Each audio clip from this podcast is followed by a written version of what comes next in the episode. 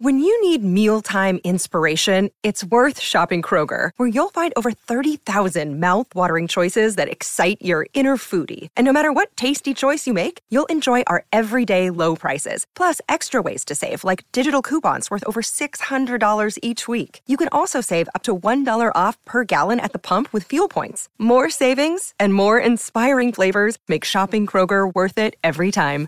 Kroger, fresh for everyone. Fuel restrictions apply.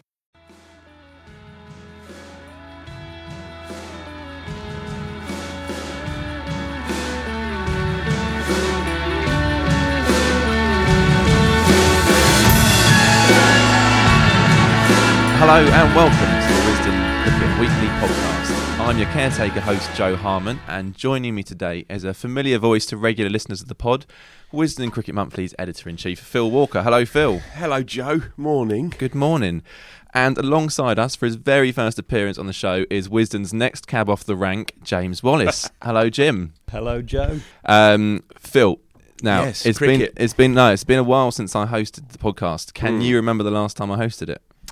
Uh, World Cup final. It was Uh, you, me, and Felix. We could barely spirited talk. away into the MCC library. Um, I think we were breaking all kinds of protocols there, but we got it done, didn't we? Felix was in tears. yeah. Uh, you and I had taken a drink. You, you just, uh, especially. I was technically working. You just kissed like, the Daily Mail's Paul Newman on his bald head. Yeah, on his pate, Yeah. um, and Lawrence and Lawrence Booth squarely on the lips. I have, have to apologise for that later in the week. Yeah, that God, Anyway, so ca- there's, calmer, there's been some stuff happened there since then. calm, calmer times. But I bring it up because coincidentally, that was also Mark Wood's most recent cricket match. Oh, match that's good. prior to this tour of South Africa. Which obviously, um, I mean, I should also admit that I, I said he shouldn't be taken to South Africa because Yeah. it was a risk not worth taking. So obviously, I was completely wrong on that.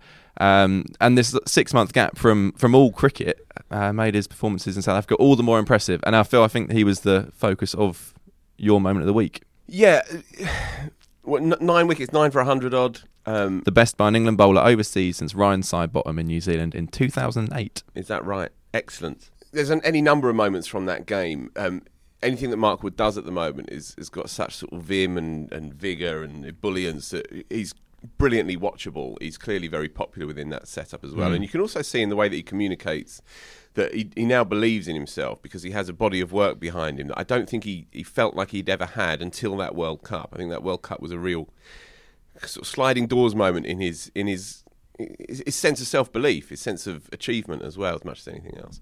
The, the moment has to be that delivery to Malan in the first innings, 151 point. I should do my research. 151.7, I think, kph. Uh, just obscene, really. And, and Buttler takes it 30, 30 yards back in front of his face, and um, and it, it does actually beg the question: Where does he stand in the quickest of the quick for England? You know, I, I saw Malcolm. Oh, we here- took on all, all time. You're uh, All time, Yeah. genuinely all time. I saw Malcolm here in 90, doing this at the Oval.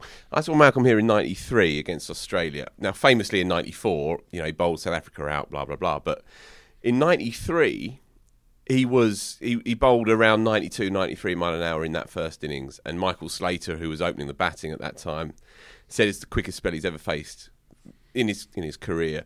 Gooch weirdly was at short leg, aged about 38 in that game, and he said it's the, the quickest spell he's ever seen as well. Right. And he'd played obviously for 20 years. Um, Mark Wood is is in that bracket. He's in that bracket of the quickest of the quick. According to CricViz, his average speed across the third and fourth tests was 87.6 miles an hour. That's the fastest by an England bowler in a series since 2006. So have that as an average speed, so it's not just that you can bowl at 92 miles an hour every now and again. To bowl at that speed that consistently uh, is rare. Well, it's certainly it's rare in world cricket. It's rare in world cricket. It's rare for him as well because in the first iteration of Mark Wood as an international cricketer, he would have moments of explosiveness, but because of the strain that he was putting on his body due to that eccentric run up, uh, he would fall away quite quite quickly. And second spells, third spells, second innings as well. It would be harder for him to, to crank it up again. But as he said himself after the Jo'burg game, he says he feels a lot more comfortable in his in his action now, and he's not eh, having to force the body through the crease in the way that he did originally. And Michael Holding on, on TV was especially good at that uh, in- terms of analysis of that. And he actually had spoken to Wood a year or two ago and said, "Mate, You've got to sort this run out. Oh, really? Run up out, yeah. I missed that. Uh, did you like my Jamaican accent there? That was strong. That was yeah. Uh, I thought it was Welsh.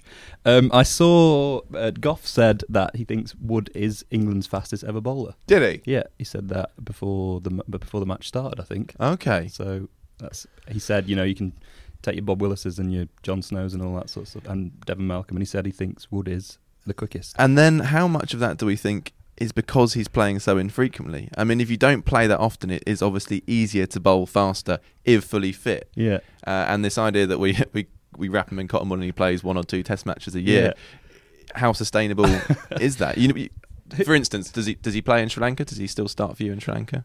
I think if he's fit, he does. That you know, that's don't we want pace on sort of deadish pitches, isn't that the whole the whole point? And I think um, the thing with Wood is he brings, you know, he he says he's an all rounder, but he's, he's clearly not. But he he did a he had a great match with the bat, and he he brings people along with him. So I don't Mm. they they they look to more joyous team.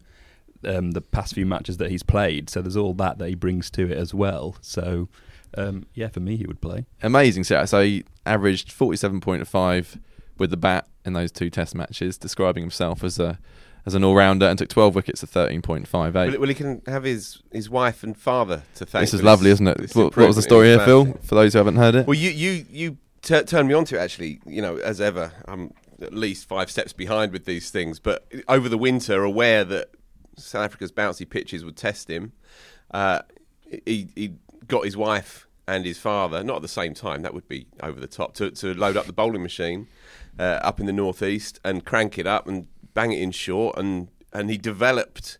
A better game to play that short ball, and you saw it. You know, he got on the pull, got on the hook. some of the shots he was playing were absolutely extraordinary. Yeah, You could see in the changing room they were, uh, you know, Stokes is is loving it. He's sort of thinking, you know, that is a that is a fantastic shot. I like that. I thought I think I put it uh, said it to you, Joe, that in in the Rocky montage of Mark Wood's life, that would definitely be in there. His his wife and his father. Sort of, That's like Sylvester Stallone pumping logs on a on a in, a, in an ar- in an Arctic wood somewhere. That is, I think that's you, you- fantastic. You, make that point though, Jim, that he takes people along, and there is definitely that feeling in this team. And if you look at the sort of collective psyche of this England team, there's quite a lot of. I mean, they, they are broadly a nice bunch of lads, and I'm not saying that in a sort of sanitised way. I think they are generally, certainly in our experience over Yeah. the years. Um, but they don't have uh, a particularly kind of bubbly, exuberant presence in that side. Um, they're quite an introverted collection of blokes. Uh, there is presence in there, and obviously Stokes carries them as the alpha in the in the, the setup. But but they need a little bit of sparkle, a little bit of irreverence in there as well, and that's where he comes in without a doubt. They clearly adore him. And on the on the sorry on the bad days as well as as the good, it's important to have someone like Mark Wood as well, isn't it? Absolutely. It used to be, um, funnily enough, it used to be Root, didn't it? Who used to be the sort of impish, uh, making the, you know, sort of you know, Cutting people's socks and all, that, sort of hilarious stuff, yeah, putting masks of Bob Willis on and, and all that sort of, and and you could see how the captaincy, Root has seemed a bit more. Uh, cheerful, you know, with re- with good reason recently, but there was a time where he looked particularly sort of out of sorts for a year or so. yeah, and- well, I guess just as an aside on Root, when you think about where he was on December, you December were calling the for his head three weeks ago, Oh, weren't I you, knew Phil? you were going to say that.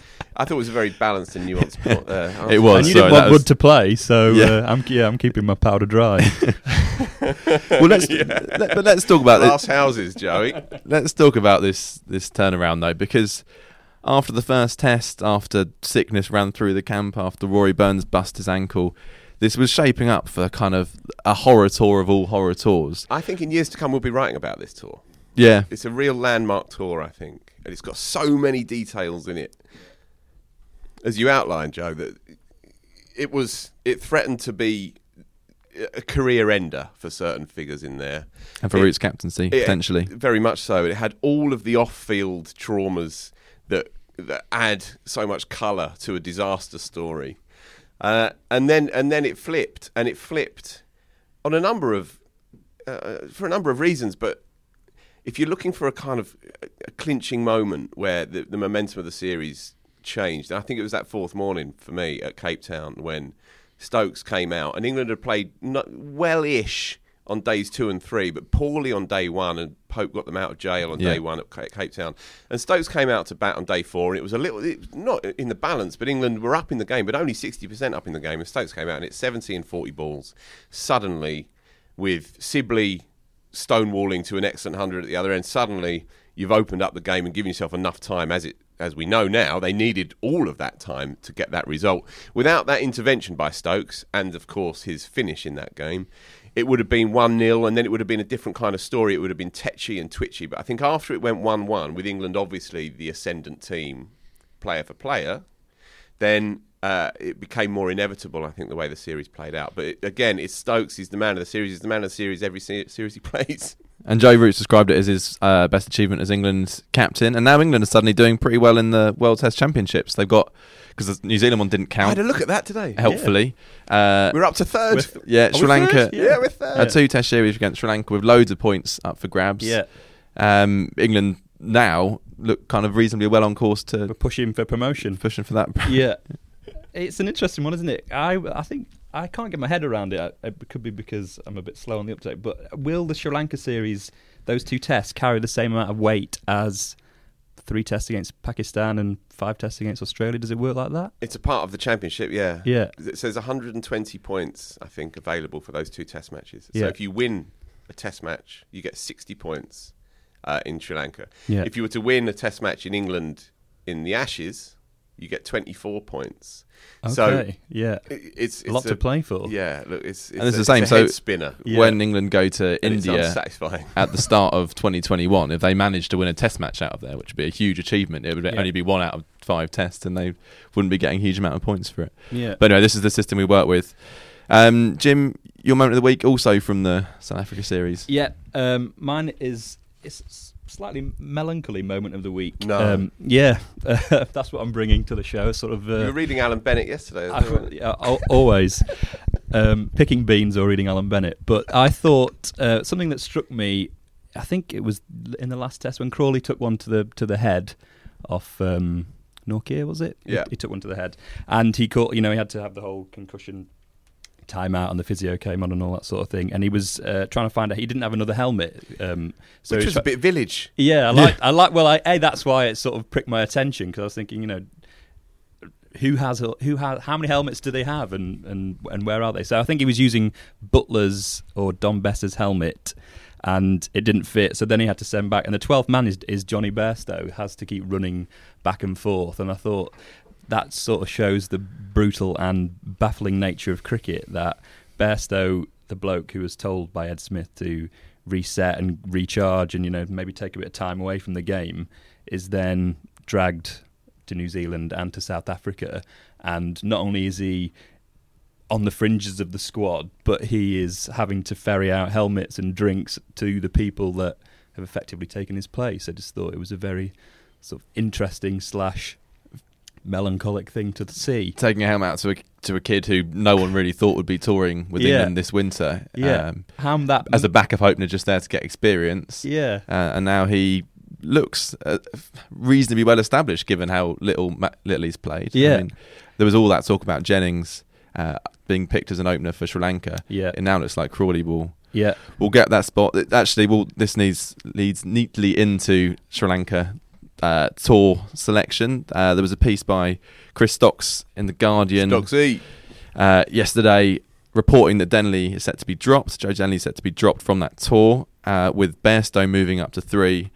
No place for Jennings, uh, Stocks claims, and Foakes coming in. I guess there's so there's no from from this story. There's no spare batsman as such. You'd have Buttler and Foakes competing for the gloves. Whichever one doesn't keep wicket would be the reserve batsman, and Bairstow's your new number three. Now he scored a century at number three in Sri Lanka. Got very little since. Is it strange that we've suddenly gone back to Bairstow and, and Denly has been ditched? it is strange I think it's very weird the whole the whole thing baffles me a little bit Assuming this is all true, by the way. I mean, Stocksy is a reliable journalist, but we don't know for sure this is the case. Um, the fact that uh, Bairstow is probably going to bat three just just does seem slightly confusing. It's thinking if he's been told to you know go away and reset and all that sort of stuff, and then the whole Jennings thing was is quite confusing too. Um, Denly, he's done a good job. Denly, I feel slightly sorry for him that he's he's averaging more than Bairstow average, I think, in the past year, and uh, it feels slightly harsh that he might get dropped. Uh, for Bairstow to then come back, I want to get Foakes in the team, but I also don't want to drop Buttler. So it's it is a minefield, really. It's interesting. It always Denly is inevitably going to be a stopgap due to his due to his age, and I, I saw the end coming, but I thought it would be when Burns was back, and then you might would end up with a top three of Burns, Sibley, Crawley. Uh, for Denly to get dropped for this tour, if that is the case, seems harsh to me. Seems to be one of those. I can understand why his position is up for debate, but it seems very much like one of those ones that we'll look back in a few years and go, "They dropped Denly then." That seems a bit harsh. What, what do you think, Phil? Uh, I think we sat in this room a couple of months ago and talked about this, uh, and I, I said at the time that the South Africa tour was crucial for Denly's immediate future, and I think what they saw uh, was a player who is eminently lovable, uh, gives absolutely everything that he's got, is mildly surprised to have got so far along the line as a 33, 34 year old international cricketer uh, and also someone whose game is irrefutably limited at Test level. And you saw it against the turning ball after the first Test match. So he played nicely in the first Test match at Centurion, and they lost. Um, and he had his outshot against the spinner, where he'd run down, he'd get to the pitch, and he'd loft you over mid off. Um, after that, after they plugged that gap for Cape Town, having had a conversation about it, and they had a short, straight mid off and an extra cover behind him and a long off and a deep square as well for the drag down. He had nowhere really to go against the, the turning ball, and South Africans' pitches are not particularly conducive to spin, uh, and yet Maharaj was able to to to contain Denly quite comfortably. Um, Denly also got out against Maharaj playing a pretty iffy kind of back foot block where he got his bat entangled with his pad and so on, and he didn't look comfortable. I didn't think against the spin bowlers. Um, in Sri Lanka, they may well open with a spinner. There's certainly going to be three three spinners in their side. Uh, I think it's an it's a very very ruthless and unsentimental move. I also happen to think that it's it's it's inevitable, and I think it's the right one. Whether Bairstow is the answer at three, albeit as a horses for courses kind of kind of stopgap, if you like. He obviously made that hundred at three in Sri Lanka last time round and went berserk famously afterwards with his, with his, little necktie on. Yeah, yeah. I, I can understand why, in the short term, Bairstow being this kind of utility player in the England Test side. I can understand why they look at it and think, okay, over six innings in Sri Lanka, Bairstow, we fancy he's going to score more runs than Denly. After that tour, even if Bairstow was to average 45, and make one defining innings at three against the spinners. It doesn't mean to say that then come May for the first test of the summer, Bairstow bats three by any stretch of the imagination, and hopefully there will be 10 first class games from the start of the season to the first test of the summer where another player or even Bairstow can put put their hand up and or say, even Denly. I'm, I'm, going to be number three, or even Denly. So we sure. could say Bairstow is the stopgap for the mean, stopgap before but, but we. Yeah. Uh, what what I'm saying ultimately about Denly is I don't think he's good enough to bat in top three in test, test cricket.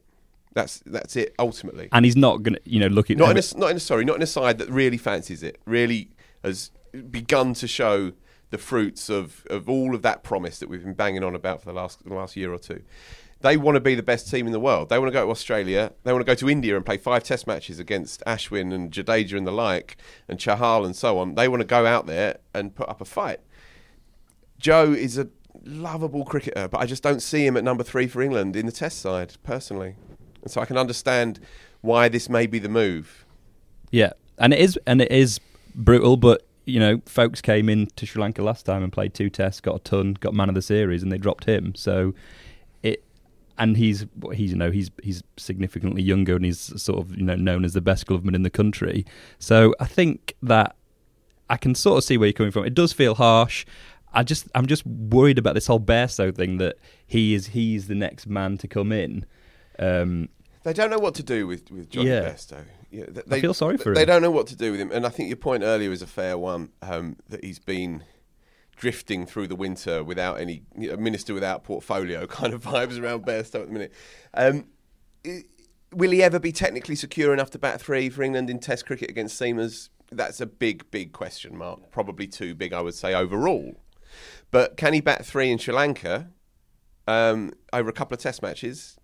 Yeah, of course he. We'll have an interesting situation if he does get runs in Sri Lanka, um, because with Pope's emergence, Stokes looking rock solid at number five, You're not moving him. and a keeper, whoever that might be, at seven. There's not really a middle order spot for Bairstow unless you give him the gloves back, Indeed. and then we just go round and round you in can't have that. That's like an Escher painting or something, isn't it? You can't. I just, I'm not having that. You know, I, I do feel sorry for him, but I, think of Ben Foakes in all of this. Like he, he did so well when he came in, and he's watching this all. He's like almost like you know, we see him in the canteen at Surrey, and he's eating the same chili and beans that us mere mortals are. And it was weird when he was watching the Test match and we're just sitting next to him. He must be thinking, "God, sod this for a game of soldiers." So it, it's all very confusing. It, you know, I'm sure it'll all come out and play out, but yeah, stopgaps for stopgaps and, and all that sort of thing is is a bit baffling. All right, Jim, you want Buttler there, or they haven't quite worked out to keep him in the side. Yeah, Uh, Phil, Jos Buttler, what do we do with him? It is is the question of the day, isn't it? In this side, um, Jos Buttler is 29. He's played 41 tests. He averages 32, or a tick under 32. He is a world superstar, a World Cup winner, and one of the precious inner sanctum of this England setup across all the formats.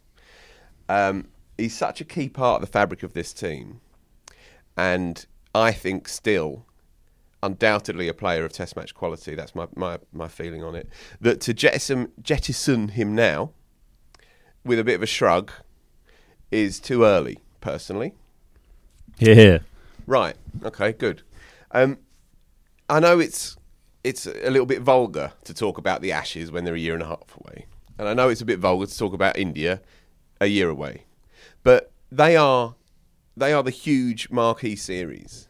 Um, you expect England to to cruise through this summer without too many dramas. There'll be some setbacks, yeah, and mishaps, sure, but essentially they are trying to build a team to go to India and not get not get thrashed, and go to Australia and not get thrashed, and maybe even win it. Um, Buttler for me in those two marquee series against top quality spin and real pace. Uh, I want him in my team ahead of Foakes or Bairstow personally. Uh, I think the keeping aspect uh, is very relevant in Sri Lanka, right? So, Yeah. if we are talking about horses for courses, and I think we are in, we're getting to a point where I think the makeup of Test match teams is more of a squad game than ever before, and I think that maybe allows for selectors to be a little bit funkier, to say, Yeah. all right. You know, Mark Wood, you're our best fast bowler, but you're not going to be playing in Sri Lanka. You're going to stay at home and work at Loughborough or whatever. And you know, you change the bowling attack Hmm. depending on conditions. So maybe it's it's not a disaster to change the the keeping scenario for that specific job. Hmm. Two test matches on turning pitches. Foakes is clearly your best keeper. But when you go to Australia and the pitches are true and it doesn't turn laterally very much, who who do Australia want to see in England's side? Do they want to see Jos Buttler at seven, or do they want to see Ben Foakes at seven? And as a keeper, it's the easiest place to keep in the world. So the the benefits that Foakes bring you with the gloves are diminished in Australia. So for me, long-winded as ever, I think it's too early to say thanks but no thanks. He's 29. It's not like he's 32 and he's a failure. I, I would I would agree. I don't think it's time to say thanks, Jos. Just focus on white ball cricket. But I would I would have Foakes keeping wicket in Sri Lanka. I, I, and I, said can that Get with that. I said that prior to South Africa. But what that does mean is that Foakes has an opportunity to nail down the spot. So as much as we think Buttler might be the better option in India or Australia or wherever, he might. We have to face facts. He might not get that opportunity. If Foakes comes in and does well enough, then we might just have to say, Sure. sorry, Jos, there's not a spot for you." And he would have no. Com- he would be able to have no complaints about that. Especially when he's off to play for Rajasthan. exactly, and, and and because his record doesn't stack up in in Test cricket really, aside from a few excellent innings, and really his record doesn't stack up in first class cricket. And this is the thing: Bairstow can fall back on his first class record and say, "Look, I've done this against a red ball, even if my performance is terrible." Buttler has not got that kind of body of runs um, to fall back on, and there is also going to be the temptation with Buttler soon when Morgan retires, which will be sooner rather than later, to think, is this just too much? Is it too much for him to keep wicket and bat at seven and captain England's white ball sides? Yeah, and and I can get get that as well. Who, do you think's the better batsman um, in the next twenty Test matches? Who would score more runs, Foakes or Buttler? For you, do you think at seven? I don't. Well, I, I think it's up for grabs. I think you? it's. I think it's definitely. Up, it's hard. Buttler's not done enough over the last tw- previous 20, ma- 20 Test matches to say it would be Buttler over Foakes. I don't think. But then you look at Foakes' domestic form last year for Surrey, which which wasn't great, and a lot of the people who are really banging the drum for him perhaps aren't looking back at his, his year for Surrey. You imagine last the runs Buttler would get batting at five or six for Lancashire if he had fifteen games to play in the summer. I mean, I'm going out on a limb here, but Pope is pretty much the finished article. Could he move up to three later and bat at three? Well, he's and- definitely got his eye on that. And Buttler bat six. So you've got you've got a, a batting lineup of the two openers, whoever makes it out of Crawley, Sibley, Mhm. and um, Burns when he comes back, and then you've got Pope, Root, Stokes, Buttler, Foakes. Yeah, well, when Can you do that? when Buttler came back into the team, he came back in as a batsman, and he he looked like a proper player against India in 2018. There's loads of mitigating circumstances there. That first Test match he played, first Ashes Test match, was his first game of cricket since doing that run out at Lords. You know, uh, so so it's it's ludicrous to think that he's going to be fully switched on to five five day red ball cricket, blah blah blah. By the end of the summer, he looked like a, a really good player at number seven. Made a 70 and a 47 here at the Oval. He made a very good 40 as well before that at Old Trafford in a difficult situation. He made a very good, really good 40 odd, 44 I think it was, in the first test at New Zealand. And it looked like he'd found the right balance of tempo, responsibilities to take the gloves, and understanding what England need at number seven. I thought it, pretty much cracked it. I don't think it's it's, it's been uncracked because he's he's had a, a roughish run uh, in South Africa. One or two of those instances, sure. I mean, he's not looked great um, initially. Uh, in certain in, certain innings, he's looked tentative in certain innings in South Africa, no doubt. He's also looked okay in a couple as well, but he's he's left with nothing, left with the tail, and you know he ends up just smashing one up in the air. That's happened twice in that series. So I don't think the sample size personally is big enough to to to write him off. Uh, You'd rather this give him more games. That old thing of giving him more games he's and, too and. And yeah. it, loo- it looks too like England will, precious. will give him that, that chance in Sri Lanka if, if reports to be believed. Anyway, the Buttler story or question will, will continue to rumble on, no doubt. Um, if all that talk of a series in Sri Lanka has whetted your appetite, why not be part of the action with our travel partners, Experience Travel Group? A trip to Sri Lanka this March is the ideal opportunity to not only watch Test cricket in one of the world's most picturesque grounds, but also to explore a vibrant and beautiful island, offering incredible wildlife, fascinating history, great food, and friendly cricket mad locals. Earlier, Wisden's Taha Hashim spoke to Nick Clark from Experience Travel Group. Hi, Nick. Thanks for joining us on the Wisden Cricket Weekly podcast. Straight off the bat, what makes Sri Lanka a special place to watch cricket? Hi, yeah. So, um, uh, I mean, th- th- various reasons really that, that, that make Sri Lanka such a such a great great place to watch cricket. Um, I mean, I think.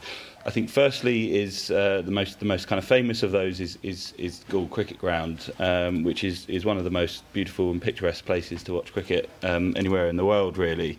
Um, I mean, you've got the, the Galle Fort kind of behind you, um, and the Indian Ocean kind of kind of all around, and, and it, it just becomes such an atmospheric atmospheric place. Um, but also beyond that is just is is just the, the, the, the place and the people and the country as, as as a place to watch it. The you know the people are so enthusiastic about cricket, um, they're so enthusiastic about visitors, um, and it's just become such a fun and lively and vibrant vibrant place with, with kind of lots of noise and lots of lots of colours and and um, yeah, just is, is is a magnificent place really. And how does Experience Travel Group add to that experience?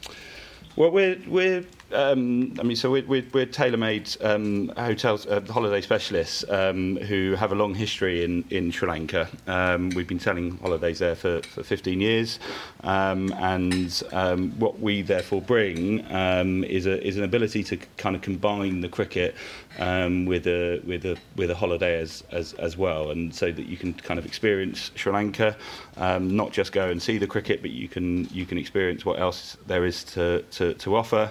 Um, we offer a kind of very kind of personalised service, so um, it's it's it's great for, for it means that you can kind of tailor the holiday to, to how you want it to be. So whether that's kind of focused on on just one of the test matches or both of the test matches, um, or whether that's kind of to have the test matches at, at the end of a of a two week holiday, we can really kind of tailor that.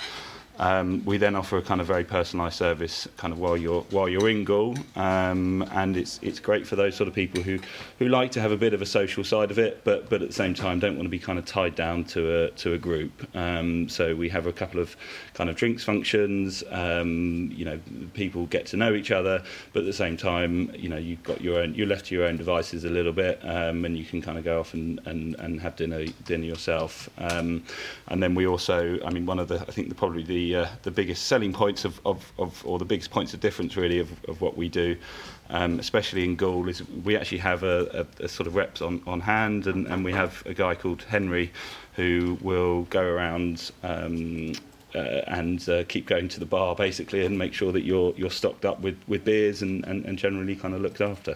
And uh, what kind of experiences outside of the cricket do people most uh, particularly enjoy? I, again, it's a it's a it's a real range. Um, I mean, one of the great things with Sri Lanka is is the variety that, that that's on offer. Um, so a lot of people who you know a, a classic thing to do if you're going to go to both Test matches um, is you know in the two or three days in between would be to go to to Yala National Park or Udawalawe National Park and see some elephants or, or, or try and look for some leopards. Um, perhaps combine that with a with a visit to to a tea plantation. Um, but likewise, if, if you want to go further afield, you've got some fantastic ancient monuments. You've got Kandy and the and the kind of cultural cultural heartland up there. Um, you've got some brilliant beaches, um, particularly around kind of Galle. So um, you know, if you wanted to combine the time in, in, in Galle with, with with with some time on the beach, you've you've got that kind of option, um, and you've got some really amazing kind of boutique hotels, um, and uh, yeah, just a whole whole range of kind of culture to to keep kind of everyone happy. And finally, where can uh, people go to learn more about the Experience Travel Group and its plans for England's tour of Sri Lanka? Yeah, well, the best best place to go is is, is our website, which is uh, experiencetravelgroup.com. Um, but if, if you'd like to know any anything specific, um, then then feel free to, to give us a call on 0207 924 7133. Um, or alternatively, you can you can drop me an mail, email personally. Uh, happy to provide you some some information. We've got some sort of sample holidays, um, or we can just you know have a conversation and, and, and see what can see what can work to, to suit you. Um, and my email address is nick k at experiencetravelgroup.com. Brilliant, Nick. That all sounds great. Thank you for coming on the podcast. No problem. Thanks a lot. Okay, we have a major world tournament just around the corner. The Women's T20 World Cup begins on February 21st, with Australia taking on India in the tournament curtain raiser at Sydney. Before that, England, who've not won the World T20 since the inaugural competition in 2009, play a tri series against those two teams, beginning with a match against India on Friday. Uh, it's the start of a, a, new era for the England women's team, with Lisa Keightley uh, becoming the national team's first female full time coach earlier this month, following the sacking of Mark Robinson in the wake of last summer's comprehensive Ashes defeat. Uh, Phil, looking back to last summer, the golfing class between Australia and England looked considerable. Mm. Uh, is it too much to expect for England to close that gap and, and win this tournament, given the upheaval, given the fact that it's in Australia? Or is this T20 and anything can happen? Well, I think you've sort of answered that there, bang on. Because of the the format itself, you always have a chance. And England, um, last summer against Australia, uh, held their own better in the 20 over format than in the 50 or obviously in the four day game. Um, so yeah, they've they've got half a chance. They've got a puncher's chance. Australia are rewriting the rules, as we've said on this show before. Uh, in the field, in particular, up top with the bat, they are ferocious, and they have two all timers in in Lanning and Perry. So there's no question that they go in there as almost joke favourites. But uh, but the Lisa Keightley era um, looks remarkably like the old era in terms of the personnel in the side, um, certainly within the batting lineup. Yeah. Uh, but shifting one or two players around in that order, getting Nat Sciver at number three and Sconce now at number three. Uh, Danni Wyatt made 70, 77, I think it was, in the in that warm up game. Um, she is a match winner. She's taken Australia for a 52 ball 100 before. So Uh, she can she can turn it on, especially in the twenty over stuff. I think if England are going to hold on to Australia at any point, then it's then it is in the short form. Um, and They beat them in the final T20 of that of that Ashes, which yeah, means something. yeah, Eccleston bowled especially well that day. Um, she's you know top class left arm uh, spinner. So you know they have they have reasons to be optimistic, but also in their bones they'll be terrified of that that, that big yellow juggernaut. Yeah, well, I spoke to Tammy Beaumont uh, last week, I think it was, uh, and she said last summer was the, the toughest they've had as a, as a squad by by some distance, and she benefited from the Mark Robinson era probably better than Yeah. more than any other player, and the, the turnaround in her career is is remarkable. No one scored more runs cross format uh, runs in women's international cricket than than Mm. Tammy since Mark Robinson's appointment, and before that. She was about to give up and become a sports massage therapist. So it has been an incredible turnaround. Interestingly, with with um, Beaumont, she's going to be. It looks like she might well be batting at number six in this She kind of in six in that finisher's role, uh, which is a new role for her. It partly comes about because she's not been in great form in T20 cricket, I think, and it's partly that desire to get Nat Sciver up the order because I think there is that sense that how, given how good Sciver is, uh, and how aggressively she can play and how many boundaries she can hit, England aren't necessarily always getting the most out of her. So I, I like that and it's a a sign. move. Of, it's a sign of looking for power, looking for, for greater presence up top as well. Yeah. you know, and this is how the game is going more and more. You know, Beth Mooney smashes it at the top of the order for Australia. You know, and it's it's it's like a pinch hitter type role. Sciver is England's most powerful. Uh, kind of demonstratively strong player, and so it makes sense that she's up there at three. And, Amy, and Amy Jones, who's yet to crack it, in truth, really, she's potential as yet not quite delivered, but she's massively highly regarded within the setup, and she is still quite young, despite the fact that she's been around for a while. Uh, so she looks like she will open the batting with Wyatt, Sciver at three, uh, and then the middle order of, of Knight and Beaumont and Fran Wilson in there as well to see how they go. The other interesting pick in that squad is Sarah Glenn, uh, young leg spinner who uh. Yeah, impressed for one. Loughborough in the Kia Super League. Um, and yeah, England have had so many good finger spinners over the years, but have never really had a leg spinner. Charlotte Edwards is actually the last person to take lots right? lots of wickets as a leg spinner for England for England women. Uh, Sophia Dunkley was a sort of part timer, didn't bowl a huge amount for England, uh, and um, yeah, Tammy spoke about the importance of having that leg spinner. That in whether it's men's or women's cricket, every T20 side in the world has at least one good leg spinner, and often it's their best, most effective bowler. Yeah. And England have, have lacked that. Uh, Sarah Glenn did really well in Malaysia um, in England's recent series against Mhm. Pakistan, Mhm. leading wicket taker in the ODIs. Uh, and Tammy said it's, it's added a new element to the side which they've lacked. Uh, and Lisa Keightley referenced her when I was there at the squad announcement, saying going into these big tournaments, having a couple of players that not everyone actually knows uh, can be really, really useful. Probably particularly in women's cricket, where there isn't necessarily the, the, the amount of footage to, to pour over as you get in the men's men's formats.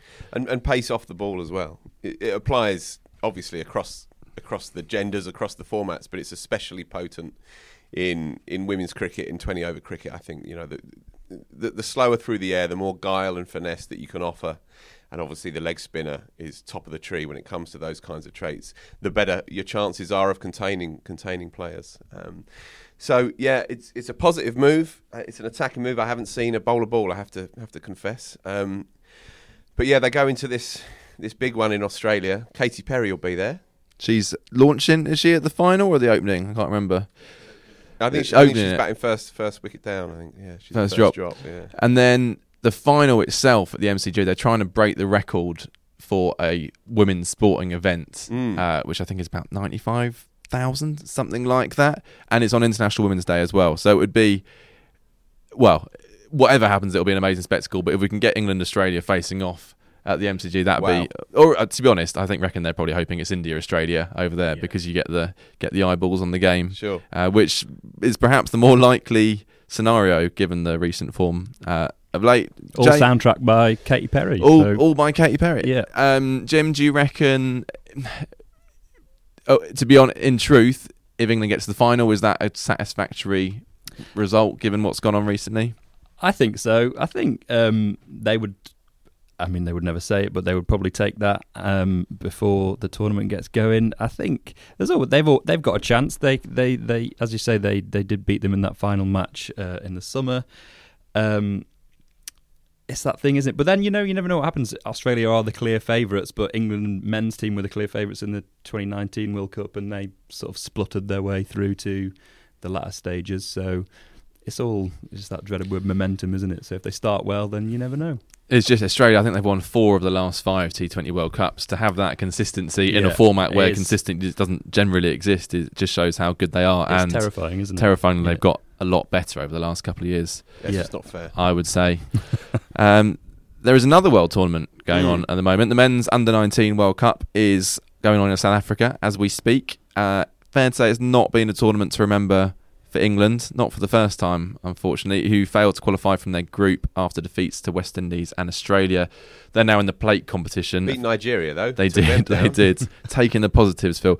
Um, so they're in the plate competition, effectively playing for ninth place now, which is not Plate just sounds not great, yeah, doesn't it? It's like getting the kind of most improved award at the end of a. yeah, got a few of those. Actually, yeah, me too. I was quite my happy at mum's time. I at it. I use that as an example. Um, they, uh, I was watching that game against Australia, England's game against Australia Yeah. with you, Phil. Uh, they should have got over the line there, really, shouldn't they? Yeah, they should have done. Uh, it was an absolute sickener, and if they had done, they'd have been through to the quarterfinals. So Australia won that off the last delivery, winning by two wickets. Uh, I think they England needed ten of off the last, ten off the last over. It was. yeah. England kind of fell apart a bit, didn't they? Yeah, they needed something like 40 something from 16 balls. Um, it should have been England's game, really, especially when the scores in the tournament amongst the good sides have been 220s, 230s. You know, they should have just cruised at England, really, to be honest. Um, uh, they'd lost to the West Indies, outmuscled as much as anything else against the West Indies uh, beforehand, um, a few days before that Australia game. And the Australia game was a was a choker. Uh, it- crumbs of comfort. Uh, Charlesworth at the top of the order. Yeah. Uh, the Gloucester lefty, um, who I actually saw in the flesh playing for Gloucester last year towards the back end of the season. He made a really good 40 odd in a first class game.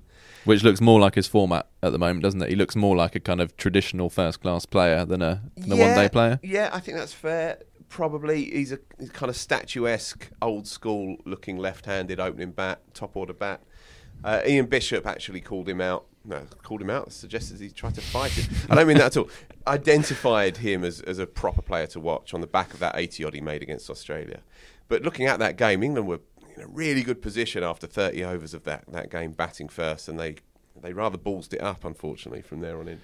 Um, things to take from it from a from a, kind of stand standoffish sort of p- perspective. Really, we do have a couple of lads on the ground. Yaz Rana, um, Who you know from podcasts such as Wisden Cricket Weekly Podcast. indeed, yeah, indeed. Come back soon, Yaz. Anyway, he's on the ground, and he said that it's quite striking that England's seamers are not the most physically imposing. Let's say, um, or the quickest. or indeed the quickest. yeah. Yeah. Uh, it, just as an aside on that, it, and it, uh, a press release from the ECB has just come through in the, in the last few minutes. They've created um, the introduction of the England Pace Bowling Development Contracts, of which Ollie Stone, Craig Overton, and Saqib Mahmood are the first recipients. And this is a new thing that the ECB has rolled out, um, where in collaboration with their county, they will be taking a much closer, more granular uh, assessment of how these quicks are going during the course of the season. So it's a way, in effect, of sort of centralising these players without giving them central contracts, I suppose, like Okay. a halfway house. But it's it's a it's an indication of the precariousness of bowling quick um, in the in the professional game, uh, and especially if you happen to be an, an English cricketer as well. We can get carried away because Mark Wood is this great, beautiful Geordie outlier, but the reality is that it's hard graft that players break down, and we don't uh, produce quicks to the same degree as say South Africa do, and obviously Australia do. It's hard when they're young as well. You know, they I only saw a bit of it, but they looked young. Did you say, Joe, that they have to be young under 19 to, to qualify to play?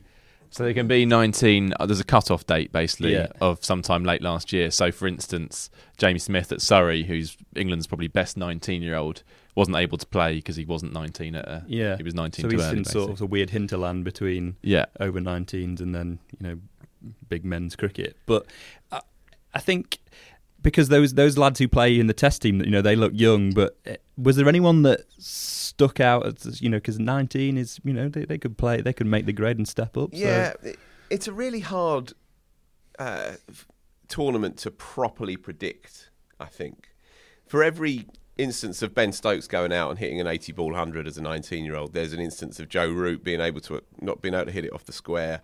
Jos Buttler not really doing too much either in that particular side when they ha- when they did have a very good side. Um, Ollie Pope didn't play in one. There's a lot of players who ju- they just emerge at different times and they fall back at different times. And I well. think they can also fall through the cracks. Perhaps not so much now, but certainly used to. That you could be a very good player for your county and not necessarily be fully recognised at uh, international level. But it is a frustration. The English system is, you know, they're very proud of it, and, and overall, I think they probably should be. Uh, but since '98, when England won it, um, you know, the Rob Key, Stephen Peters, Graham Napier, Owais Shah era, uh, they haven't really, really got close. Um, and you would think, with the amount of resource that the English system has, The team with Joe Clarke did reasonably well, however long ago that was. Um, did they get to the semis?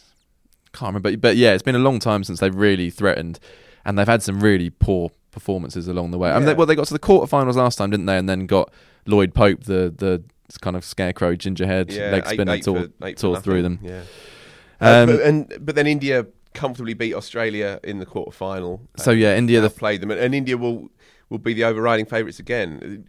As we've said before, you know the talent pool is obviously terrifying, and and isn't there this this thing where in effect it's kind of their B team in, in some respects as well? Well, India don't let you play in the tournament. This used to be the rule anyway. I'm not completely sure if it's the case for their squad, but Rahul Dravid said they don't let players play in the same tournament twice. So if they won it at 17, Mm. uh, which some of their players did, they're not going to play again because they've already had their chance. yeah. Um, It's only fair, isn't it? I think, yeah. No, no, no I, I guess so, but it just Well, they've got shows so that they many can to leave get certain players at home. so yeah, India, the, the first team through to semi-finals, beat Australia by 74 runs. Uh, injury added to insult after Aussie opener Jake Fraser McGurk, who looks a serious player actually, Oh. Um, had to fly home after he was scratched on the face by a monkey during a team outing at a nature reserve. did this guy, did this guy get bitten on a team sort of bonding? It was thing? it was just after they'd been defeated and they're out at a nature reserve on a kind of team, t- yeah, team bonding day out. Um, Fraser McGurk said, "I guess that serves me right for getting too close to the enclosure. That's the lesson learned." And they do say the under nineteen World Cup is all about kind of Learning. Developmental process and, and learning what you should and shouldn't do. Uh, and he's learned a valuable lesson. He does look a good player. That's definitely Mm. a worthwhile take. Risky. Yeah.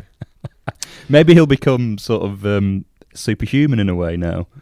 Just got to get that monkey off his back. hasn't he? Oh dear. Oh dear.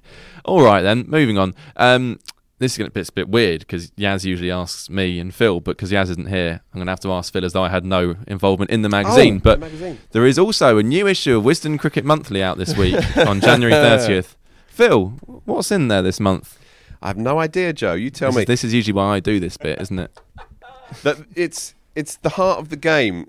You said on, on the Twitters today that it's you think it's the best cover that we've done in our 28. I do. I mean that. That issues. wasn't just social media sensationalism. I actually Really? mean that.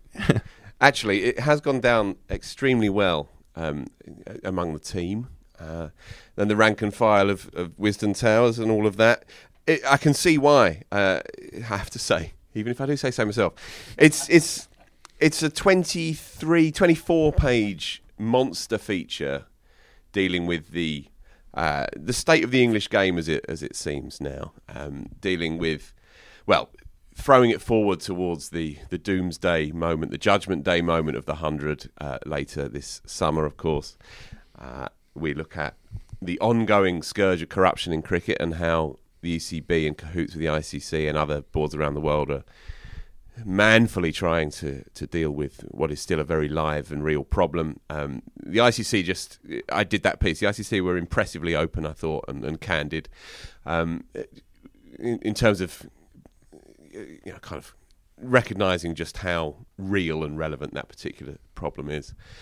Uh, we look at the, the cost of cricket in English cricket as well. You know, simple, simply the uh, the, the hit to the pocket that, that the game uh, demands of its fans. Uh, you did that piece, Joe. We we have Raf Nicholson looking at the women's game.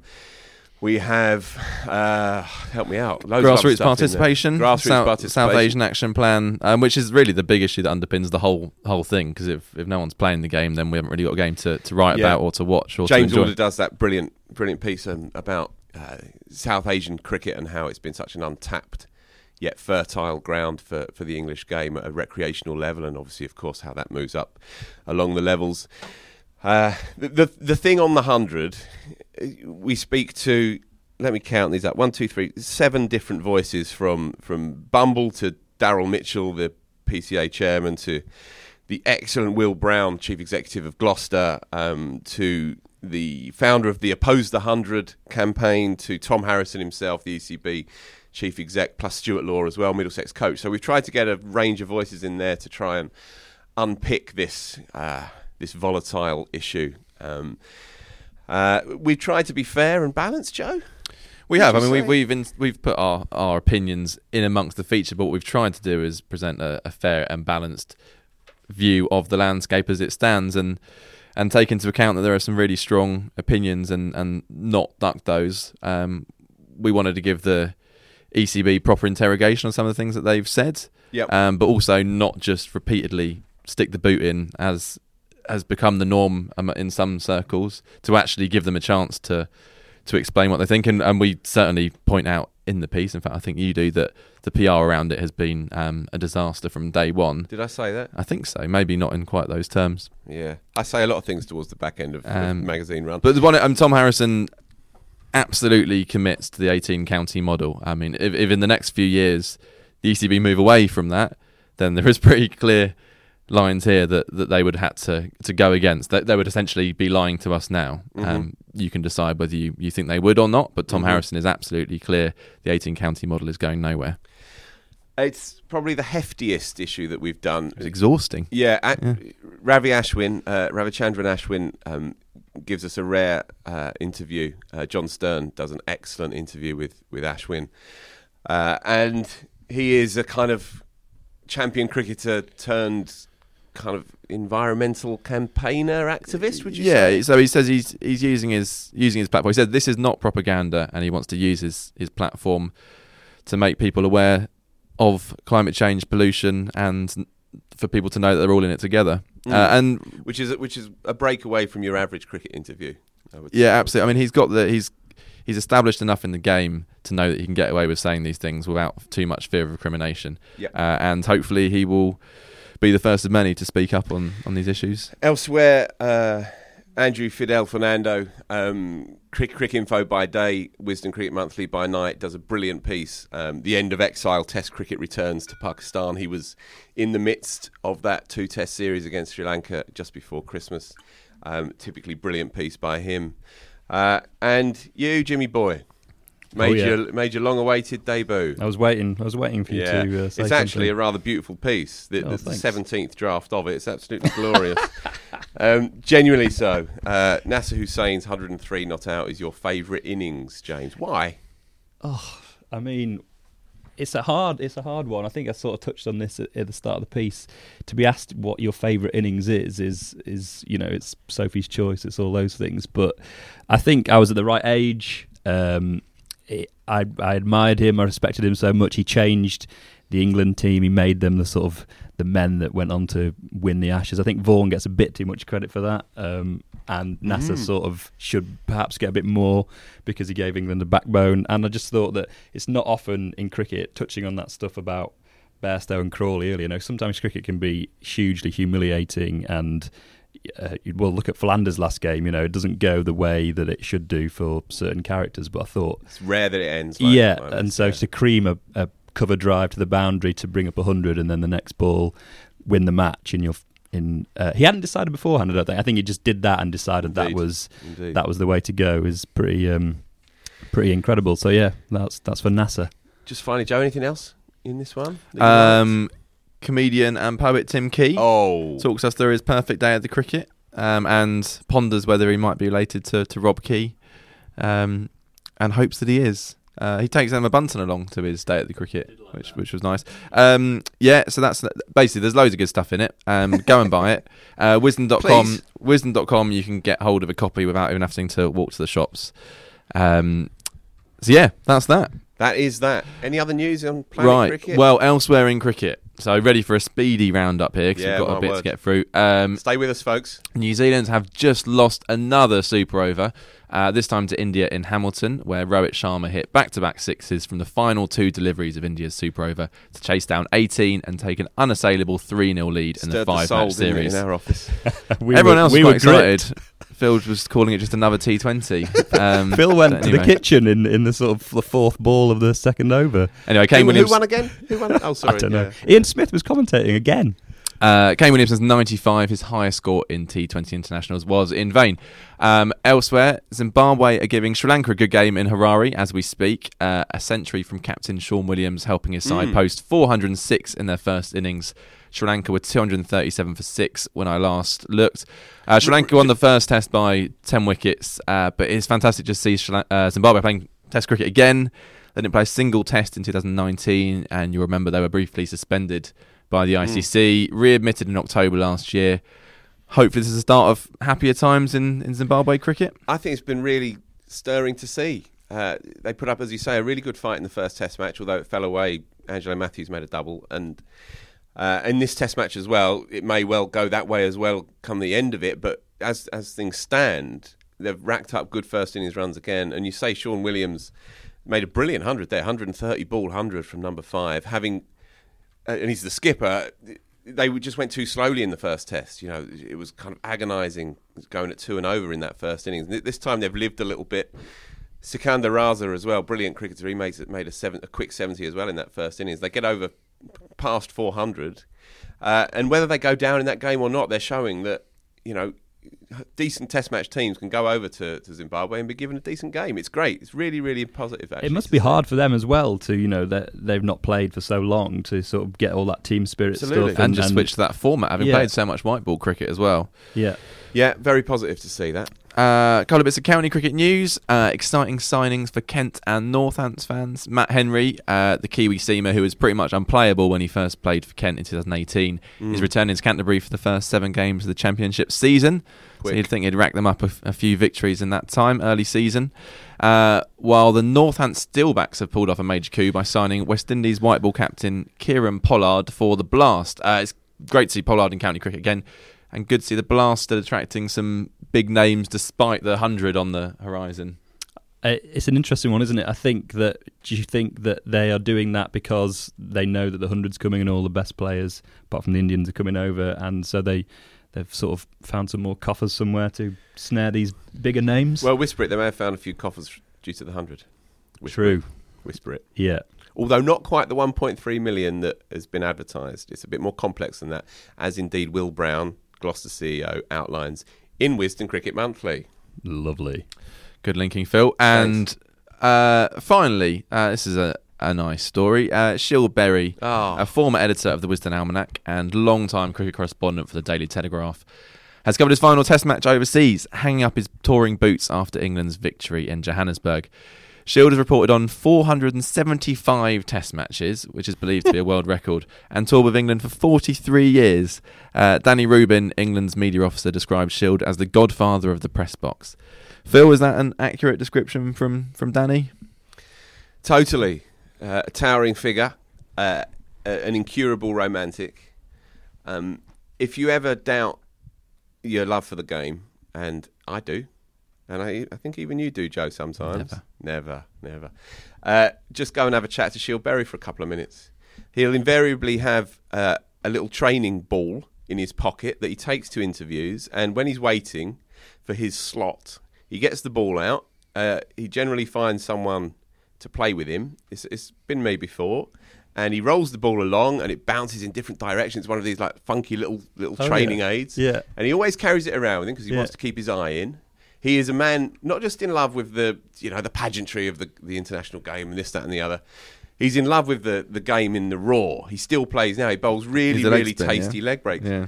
Um, he's just a, a genuinely beautiful, vast, humane individual. Uh, he's also um, quite a hard taskmaster when you're fielding for him. I, I played in a game in Australia, and he, but as I say, bowls these very, very nice leggers.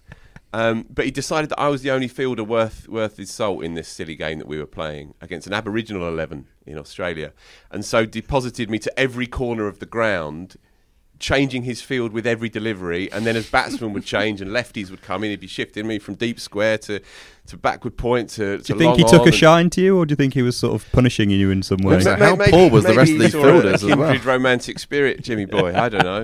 anyway, his his last piece for the Telegraph was glorious, uh, and there was a. He, he allowed himself a, a little bit of indulgence towards the end, where, and I'm going to quote this. Uh, the very best thing about touring all these years with England, well, she skipped down the steps of the team hotel in Pune, as Pune was in 1981, wearing a tight pair of jeans and mischievous smile. In that instant, I was simultaneously clean bowled, stumped, and caught down the leg side. Now, therefore, before the great umpire raises his finger, I wish to spend less time living out of a suitcase and more at home with her. And we should say Scyld is, is continuing writing. He's not he's not hanging up his boots entirely. This is from his overseas tours. Well, So we're he'll trying to get him in for the next magazine. Yeah, Get his Nice, case got on some, Scyld. some spare time. I thought it was Glorious lovely man, truly. that um, he's been at the England coalface, you know, reporting for 43 years, seen the most amount of Test cricket of anyone alive. Is that right? Yeah. And in his, I just saw his his thing on Twitter saying that he's he loves the game so much he's looking forward to getting back and playing more. So that is the beauty he of cricket. He documents that- every every ball he bowls as well. Uh, he, he knows every wicket he's taken. He'll tell you exactly how many wickets he's taken each month, each week for the last 50, 60, 70 years. Uh, and, he, and he takes it deadly seriously. It's beautiful. Um, Ali Martin christened him Adil uh, Rashield um, in that Just about that I- works, doesn't that it? I mentioned. Yeah. Just about. yeah, worth a mention. You, move from, you move away from the sun, but it never quite leaves you. can it? Well, I think that is a nice place to leave it. Well done, Jim. You got through your first podcast. yeah, it's very hot in here. It is very hot. The sun is kind of burning us Yeah. uh, in the oval Yeah, good press for the box vitamin here. D. Uh, and uh, thanks as ever, Phil. Pleasure, Joe. No worries. Thanks, Joe. Well No host. worries. Well, um, Thanks well, very much. Yeah, Uh, well and I imagine Yaz will be back soon. Um, if not, No, might be me again. I reckon you've got the gig. Cheers all. And uh, if you've liked what you've heard, please uh, leave a nice review, five star review if you like, uh, on the podcast app.